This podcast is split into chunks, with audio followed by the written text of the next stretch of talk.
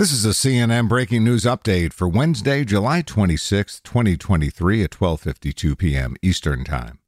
After his plea deal seemed to fall apart, Hunter Biden and federal prosecutors have agreed on a revised deal after a Trump-appointed judge overseeing today's hearing said she had, quote, concerns about the parties seemingly linking the tax plea agreement to a deal for a felony gun charge. The president's son has agreed to a limited agreement that covers 2014 to 2019 and only includes conduct related to tax offenses, drug use, and gun possession. He'll still plead guilty to the tax misdemeanors for 2017 and 2018, but the agreement will also cover his tax-related conduct for the 3 years prior.